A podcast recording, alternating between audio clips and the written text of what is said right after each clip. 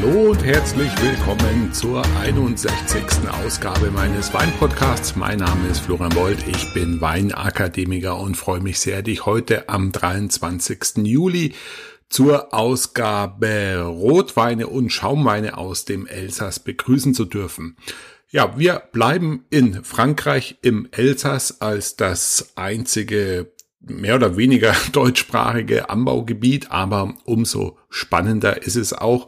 Und damit kommen wir jetzt auch zu meinen beiden Lieblingsweinen aus der Region, um ehrlich zu sein. Die Weißen schmecken mir auch gut aus dem Elsass, allen voran der Pinot Blanc. Aber ich muss sagen, durch die Besuche, die ich ja äh, dort häufiger gemacht habe, als wir noch in Bensheim gewohnt haben und circa eine gute Stunde bis zur französischen Grenze gebraucht haben. Und dann bis nach Colmar waren es vielleicht zwei Stunden. Das war auch mal möglich dann für einen Tagestrip oder Wochenendtrip möglich. Und habe mich da in meiner Anfangszeit in der meiner Weinreise, meiner persönlichen Weinreise da ein bisschen durchprobiert. Und ähm, ja, meine zwei Lieblingsweine aus dem Elsass würde ich sagen, ist zum einen der Cremant und zum anderen auch der Pinot Noir oder Spätburgunder. Warum und wieso sollst du in dieser Episode erfahren und wir verkosten natürlich auch wie immer zwei entsprechende Weine. Ja, was gibt's sonst Neues? Äh, die Sommerpause ist quasi im vollen Gange. Äh, wir bereiten uns als Familie jetzt auf die letzte Kindergartenwoche vor und dann beginnen quasi die letzten Ferien, bevor dann die Einschulung des Töchterchens ansteht.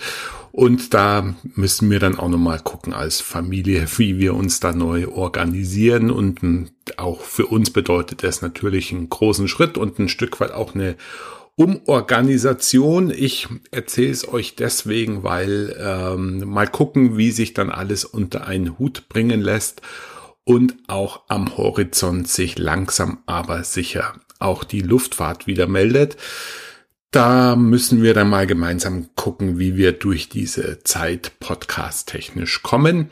Wenn du Hinweise, Wünsche, Anregungen oder Tipps hast für meinen Podcast, dann bitte sei so gut, werde zum einen Mitglied in meiner Facebook-Gruppe Weinverstehen leicht gemacht oder schreib mich auf irgendeinem Kanal oder per E-Mail an, was du dir inhaltlich in Zukunft von meinem Podcast wünschen würdest. Ähm, wir haben jetzt das Elsass noch und dann kommen noch ein bis maximal zwei Anbauregionen und dann ist das Thema deutschsprachige oder Weine aus deutschsprachigen Anbaugebieten eigentlich auch abgearbeitet. Ich hoffe, ich gewinne noch den einen oder anderen Gesprächspartner, wer einen in der Pipeline hat. Ich habe schon ein paar Adressen bekommen, aber der kann sich bei mir natürlich gerne noch melden und dann würde ich mich freuen, wenn wir dann zu den entsprechenden Anbaugebieten noch einen Gesprächspartner haben. Ansonsten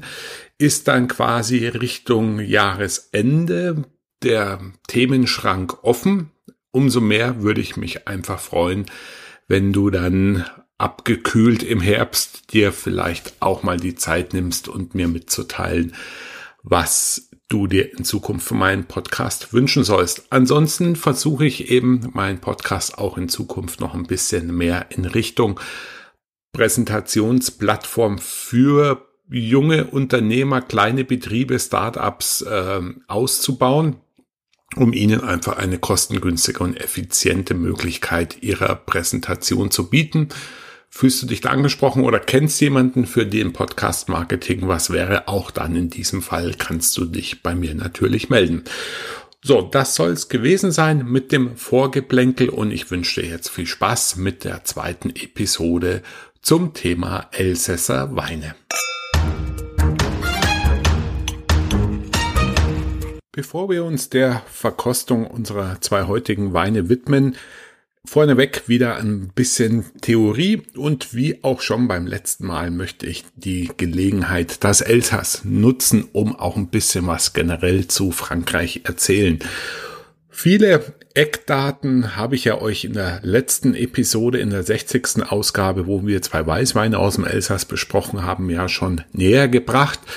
Ähm, und heute soll es noch mal ein bisschen ins Detail gehen. Ich möchte zunächst mal auf den Cremant zu sprechen kommen, auf den wir gleich probieren werden. Die Bezeichnung Cremant ist im Elsass seit 1976 zugelassen, also mein Geburtsjahrgang. Und davor wurde er natürlich auch schon hergestellt, aber die Bezeichnung an sich ist dann seit 76 geschützt und umschließt natürlich ausschließlich die, das Champagnerverfahren oder Methode Champroise äh, soll einfach heißen, die zweite Gärung findet in der Flasche statt. Tankgärung ist nicht erlaubt. Grundsätzlich muss man sagen, dass die Cremants aus Frankreich ja durchweg in dem Champagnerverfahren hergestellt worden sind. Das ist der gemeinsame Nenner, den alle Cremants teilen.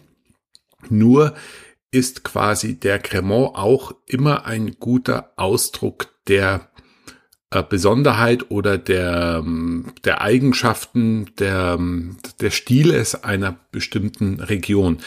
Nämlich für die Cremant-Erzeugung werden eigentlich immer in die, allen Regionen in Frankreich die herausragenden Rebsorten verwendet, die dort eben zugelassen und großflächig angebaut werden. Also für die Cremant-Herstellung wird in den seltensten Fällen im gewissen Sinne unübliche oder exotische Rebsorten verwendet. Vielmehr wird eigentlich immer die Rebsorte oder die Rebsorten verwendet für den Cremant aus einer Gegend, die sehr typisch ist für sie. Also zum Beispiel der Cremant de Loire ist sehr gerne aus Sauvignon Blanc gemacht. Da hat man auch diese leicht würzige Note drin, das Grasige, das Grüne. Äh, Cremant de Bourgogne wiederum wird sehr gerne aus Chardonnay und Pinot Noir gemacht. Und somit ist auch der ähm, Cremant de Bourgogne eigentlich der Cremant, der am nächsten an den Champagner heranreicht. Nicht nur durch die geografische Nähe, sage ich mal, zu der Champagne, sondern eben auch durch die verwendeten Rebsorten. Von der Stilistik reicht's natürlich nicht an den Champagner heran. Vor allem ist da das Thema Assemblage und Reserveweine nicht ganz so entscheidend oder kommt gar nicht vor bei den Cremants. Da könnt ihr auch noch mal in die Ausgabe Schaumweine am, äh, aus der Anfangszeit meines Podcasts reinhören. Aber trotzdem würde ich sagen, ist der Cremant de Bourgogne immer ein Preis, eine preisgünstige Alternative für einen Champagner. Man kriegt dann zwar keinen Champagner, aber man kriegt einen Schaumwein hergestellt mit der Champagner-Methode aus den gleichen Rebsorten und damit tastet man sich quasi ein bisschen an den Champagner heran für ein sehr, sehr gutes Preis-Leistungs-Verhältnis. Und so gäbe es jetzt zum Beispiel auch noch den Cremant de Bordeaux. Da haben wir dann ähm, Chenin Blanc zum Beispiel drin in dem äh, in dem Cremant, in dem Schaumwein ist aber dann auch oft eine Cuvée. Und jetzt kommen wir auch dann zum Elsass. Also die Liste würde sich jetzt noch fortsetzen lassen. Aber im Elsass ist dann Cremant d'Alsace eben ein Schaumwein mit Champagnermethode hergestellt aus den beiden sehr wichtigen äh, weißen Rebsorten, nämlich Pinot Gris und Pinot Blanc und manchmal eben auch aus Pinot Noir, so dass es hier dann entweder ein Blanc de Noir wird oder wie wir ihn heute im Glas haben werden, ein Rosé Cremant, ein bisschen ungewöhnlich. Ich habe es trotzdem reingenommen, weil wir ja auch einen Rotwein noch haben aus derselben Rebsorte. Deswegen wollte ich das euch mal so präsentieren. Aber die ganz überwiegende Mehrheit der Cremant d'Alsace, der Elsässer Schaumweine, sind weiße Schaumweine aus den Burgundersorten Grauburgunder und Weißburgunder. Manchmal kommt noch eben auch ein bisschen Riesling dazu. Das Mengenverhältnis lässt sich natürlich auch schon an der bestockten Fläche ablesen. Beim Pinot Noir, den wir ja als zweiten Wein, als roten Stillwein dann noch probieren werden, der schlägt nur mit knapp zehn Prozent der Rebfläche zu Buche im Elsass. Und somit sind auch 90 Prozent quasi weiße Rebsorten, die haben wir ja wie gesagt in der letzten Folge besprochen, und nur 10 Prozent sind für den roten zuständig und da handelt es sich eigentlich immer um Spätburgunder.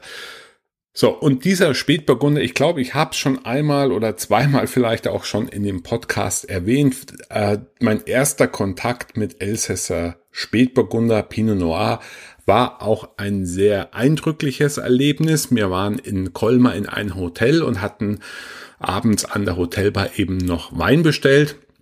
Und ich hatte damals einfach auch noch kaum Ahnung von Wein und habe mir eben einen Spätburgunder bestellt, weil ich grundsätzlich die Rebsorte eigentlich ganz spannend finde. Auf jeden Fall habe ich dann einen farbschwachen Rotwein bekommen, einen blassen Rotwein, so weit, so gut, so weit normal.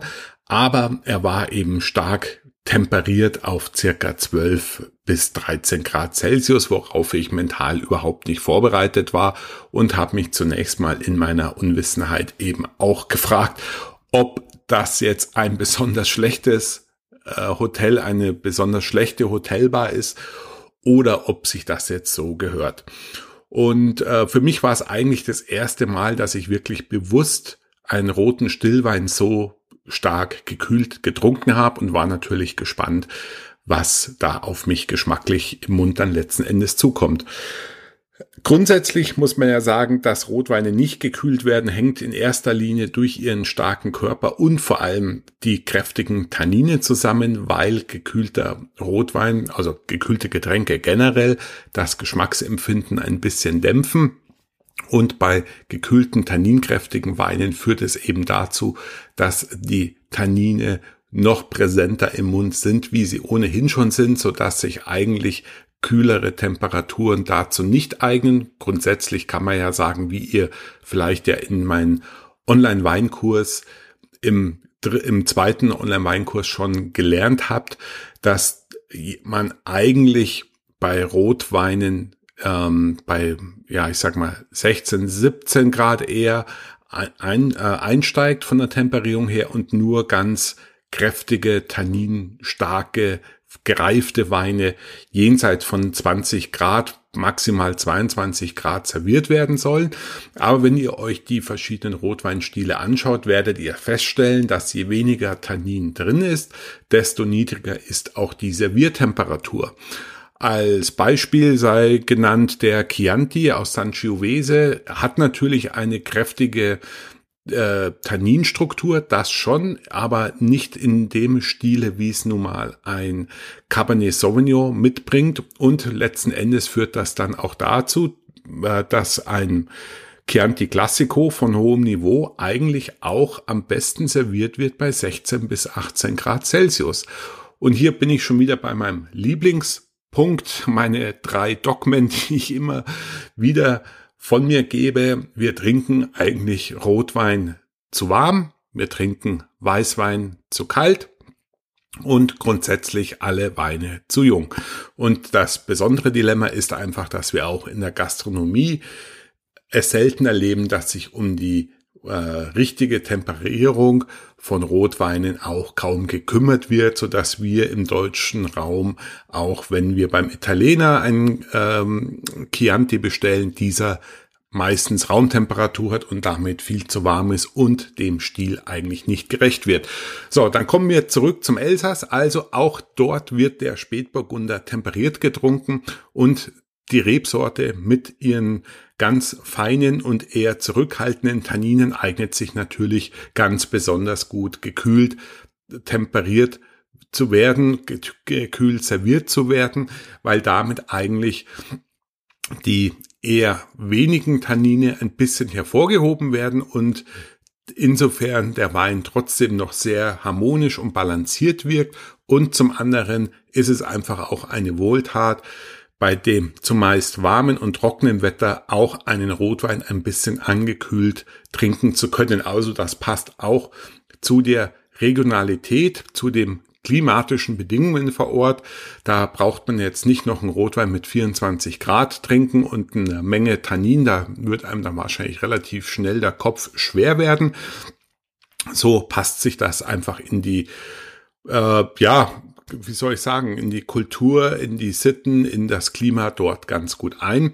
Und dann schließt sich auch der Kreis natürlich mit der vorherrschenden Kulinarik zu einem, äh, zu dem dortigen Essen, insbesondere Flammkuchen mit Speck, passt natürlich auch der gekühlte Pinot Noir mit seiner schönen Struktur und wie wir ihn zum Beispiel dann auch heute haben, wenn er noch im Holzfass ausgebaut war, harmoniert das einfach mit dem Räucherspeck und dem knackigen Teig gepaart mit Zwiebeln und Schmand obendrauf einfach sehr gut und somit sind wir auch wieder bei der Standardregel, die ihr auch schon in den Online-Weinkursen vielleicht gehört habt, wo es um Wein-Speisen-Kombinationen ging.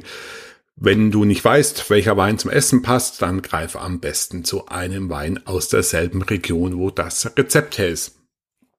Grundsätzlich vielleicht nochmal zur Abrundung des Themas Elsass. Ich habe es ja schon beim letzten Mal gesagt, äh, man kann immer etwas säureschwächere Weine erwarten. Da wurde ich aber ja schon Lügen gestraft bei der letzten Verkostung. Aber ganz grundsätzlich ähm, ist das so, dass die Elsässer Weine etwas breiter sind, liegt einfach an der höheren Temperatur, aber auch an den verwendeten Rebsorten, die ja so vom generellen Rebsortenspiegel des Elsass eher ein kühleres Klima widerspiegeln würden. Wenn ich das auf einen Zettel sehen würde, würde ich bei dieser Rebsortenauswahl eher schon von einem kühleren Klima ausgehen, vielleicht sogar ein Randzonenklima schon, aber das haben wir im Elsass nicht. Es ist einfach schon deutlich wärmer als in den üblichen Randzonenklimaten so dass hier einfach diese Kombination dann da auch dazu führt, dass diese Weine breiter wirken, oft weniger Säure haben. Klar, liegt auch an den Rebsorten, insbesondere Gewürztraminer, aber das mal beiseite. Es geht mir jetzt hier um den Einflussfaktor,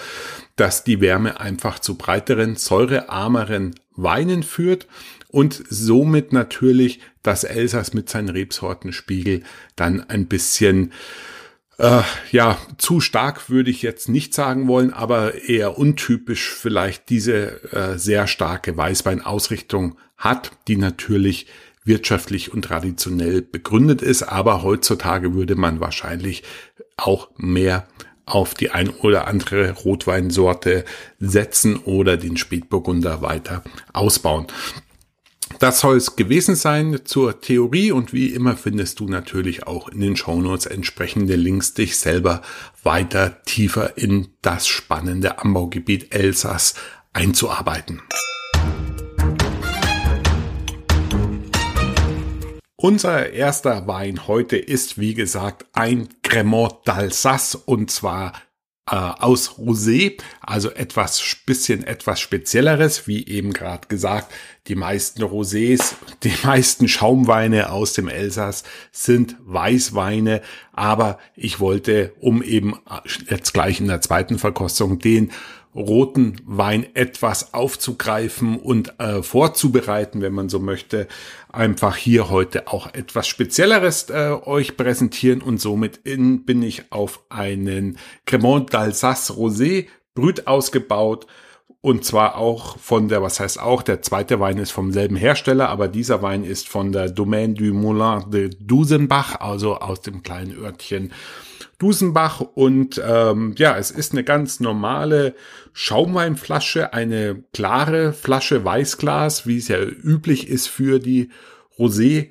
Weine. Das Etikett ist eher modern gehalten. Auf der Rückseite ein paar Angaben zum Geschmacksprofil zu der Stilistik des Weines. Es handelt sich ja hierbei um einen Cremant aus Pinot Noir.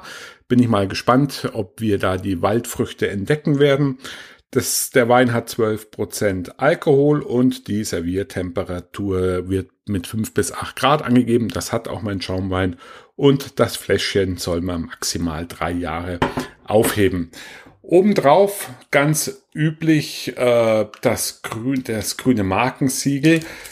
Und äh, wir haben hier natürlich einen, einen Granulatkorken, sehe ich gerade, mit dem üblichen Körbchen obenrum.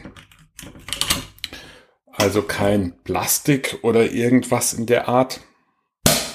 Flupp, das ist immer das schönste Geräusch. Und jetzt habe ich mir hier auch schon meinen Schreibtisch versaut. Das kann ich dann gleich mal später wegmachen.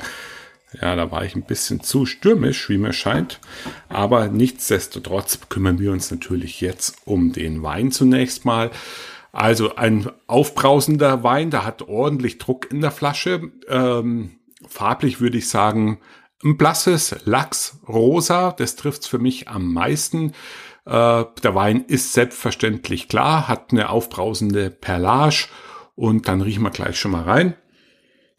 Ja, traubig, bärig, Waldfrüchte, äh, die Walderdbeer, so wie man es jetzt von einem Rosé Cremant aus Spätburgunder erwartet. Ein leichter Wein, schön dezent und die Kohlensäure hilft natürlich dabei, die äh, Aromen freizusetzen. Aber in erster Linie auch hier interessanterweise ein wenig äh, Bienenwachsaromatik. Wieso, weshalb, warum, erfährt er gleich in der zweiten Verkostung. Waldbeeren, bisschen Grapefruit, Mandarine vielleicht. Also durchaus auch eine schön komplexe Nase. Dann probieren wir mal. Mhm. Ja, also die Perlage äh, explodiert fast im Mund. Man hat den ganzen, die ganze Mundhöhle voll mit Mousse. Das ist eigentlich schön. Mhm. Ordentlich Druck dahinter. Der, das Mousse könnte vielleicht ein bisschen stabiler sein. Es ist sehr explosiv, aber nicht allzu lang.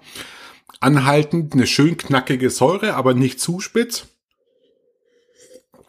Mhm. Schön die Waldbeeren, die kleine Süße, nicht allzu süße, also der Wein ist trocken, er hat jetzt nicht besonders viel Fruchtsüße oder Zuckerschwänzchen, er ist schon eher auf der knackigen Seite, auf der stahligen Seite, fokussierten Seite, aber im Abgang sehr schön eine gewisse herbe Note, diese Waldaromatik, also ein sehr gut gemachter, würde ich sagen, Cremant, der sortentypisch ist, eine Besonderheit fürs Elsass, aber sehr sortentypisch ist, so wie ich mir jetzt eigentlich ein Rosé Cremant aus Spätburgunder vorstelle. Die, äh, der Abgang ist durchaus lange. Ich finde, den Wein hat man lange im Mund. Er ist für mich ein idealer Sommerwein, der, wo man gerne nochmal trinkt. Ich mache es auch gleich mal. Mhm. Einfach gut gemacht, lecker, ehrlich, gerade raus, süffig, äh, schön trocken, ähm, eine herbe Note, sortentypisch, was will man mehr, absolut perfekter Aperitivwein, um im Kolmar über einen kleinen Kanal einen kleinen Aperitif zu trinken.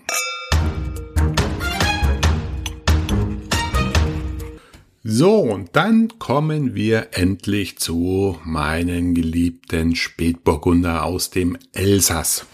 Ja, wie immer zunächst mal äh, die Flaschenbeschreibung. Auch hier der Rotwein auch in der Schlegelflasche ganz typisch für das Elsass, dass eben auch dort der Spätburgunder in der Schlegelflasche gefüllt wird. Wir haben es natürlich hier mit einem Korken zu tun. Ich habe mich ganz bewusst für einen Barrikfass ausgebauten Spätburgunder entschieden.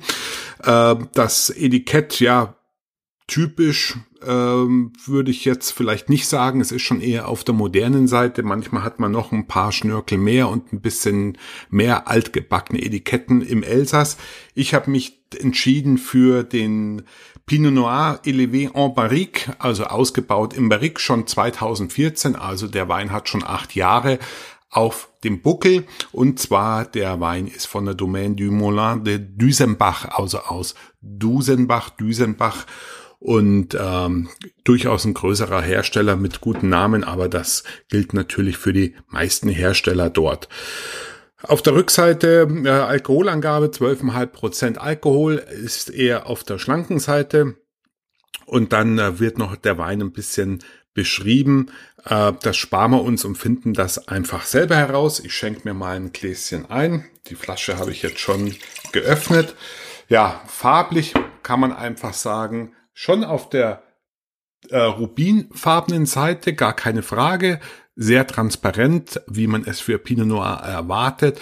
Und jetzt mit acht Jahren zeigen sich auch schon die ersten orangefarbenen Reflexe einfach durch die Reifung des Weines. Dann riechen wir mal rein in die Nase, ungeschwenkt. Mhm. Ja, ich habe ehrlich gesagt den Wein gestern schon aufgemacht. War ich jetzt gespannt, wie sich der im Glas entwickelt. Also, ähm, man hat zum einen natürlich die Kirschnote. Ganz klar, das ist der Marker für Spätburgunder. Äh, dunkle Beerenfrüchte kann man sich auch noch reindenken. Und was ich jetzt äh, besonders spannend finde, ich habe hier tatsächlich so eine Bienenwachsnote oder ähm, ja, Bienenwachs ist es, ähm, was einfach so eine schöne Komplexität hinzufügt, was ich jetzt so gar nicht damit gerechnet habe. Es sind noch ein bisschen eingekochte Früchte, ein bisschen Rumtopf, würde ich sagen. Aber besonders spannend finde ich eben das Bienenwachs oder, oder, ja, so Wachspapier geht auch, hat auch eine Rauchkomponente durch den Holzfassausbau. Also ich finde es sehr gefällig, sehr komplex, ein bisschen speziell, besonders, was ich aber grundsätzlich ganz gerne mag. Und die Kirschfrucht steht jetzt nicht so im Vordergrund, wie es äh, bei anderen Spätburgundern vielleicht der Fall ist. Es liegt einfach an dem Holzfassausbau. So, dann schwenke ich mal und riech nochmal rein. Mhm. Da geht das Bienenwachs und das Rauch, wie erwartet, ein bisschen in den Hintergrund. Jetzt haben wir die Kirsche sehr präsent, Schattenmorellen, so ganz dunkle Kirschen, würde ich sagen. Vielleicht ein bisschen schwarzer Johannisbeer noch. Also ein, äh, von Farbspektrum her der Aromen absolut im roten Bereich dunkelfruchtig, komplex, nicht zu offensiv, also von der Intensität her mittel und aber man riecht natürlich die Reifenoten und eine davon ist, würde ich sagen, schon das Bienenwachs. Gut, dann probier es mal.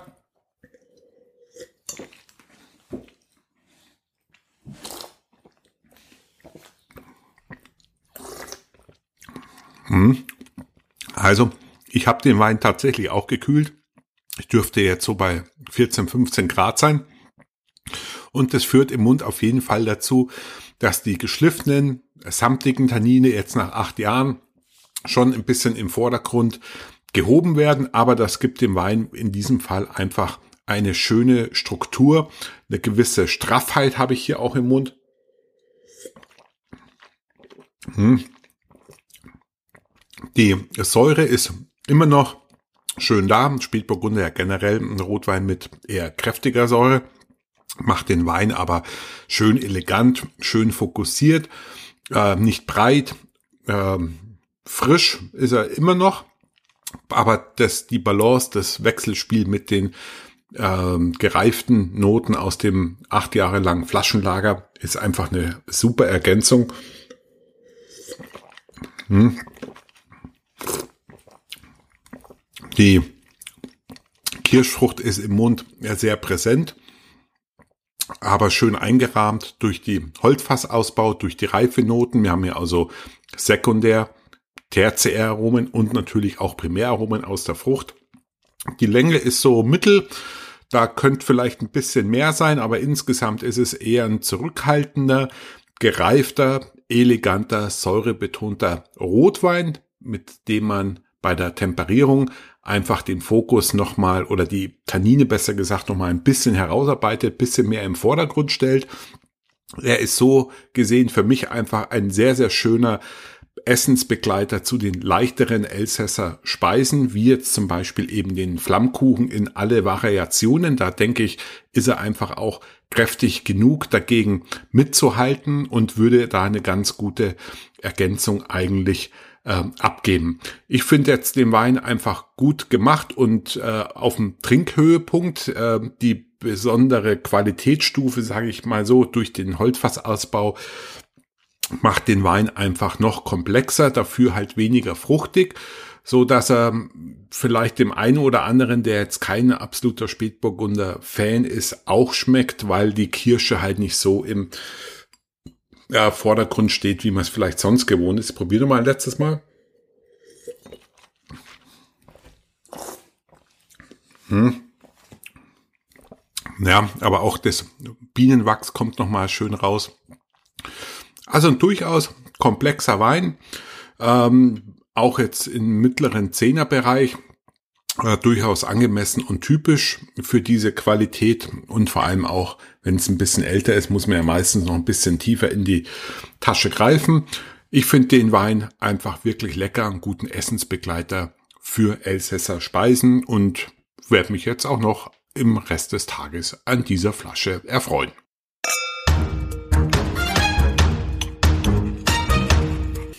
So, das war's schon wieder mit der 61. Ausgabe meines Weinpodcasts vom 23. Juli 2022. Es geht weiter in drei Wochen. Am 13. August melde ich mich aus dem bayerischen Sommerferien wieder mit einer Sondersendung und zwar freue ich mich da sehr, euch ein schönes, was heißt schönes, ein interessantes äh, Startup präsentieren zu dürfen mit einem tollen Produkt, was wirklich für jeden Weintrinker unerlässlich ist und dazu eben auch noch einfach zu bedienen ist. Diese Folge, die elfte Sondersendung, somit werdet ihr dann am 13. August auf die Ohren bekommen. Und dann äh, geht's weiter im September mit hoffentlich Gesprächspartnern zum Thema Elsass.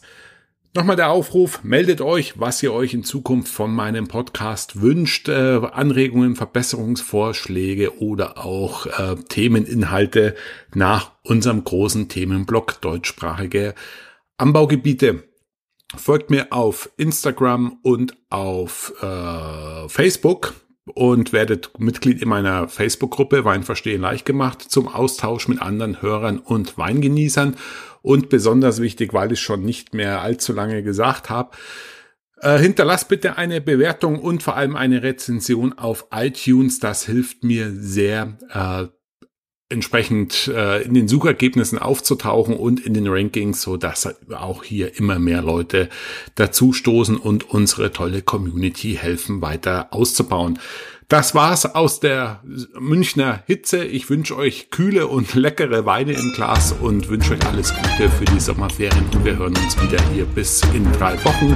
Danke fürs Zuhören. Ciao, Servus, euer Florian.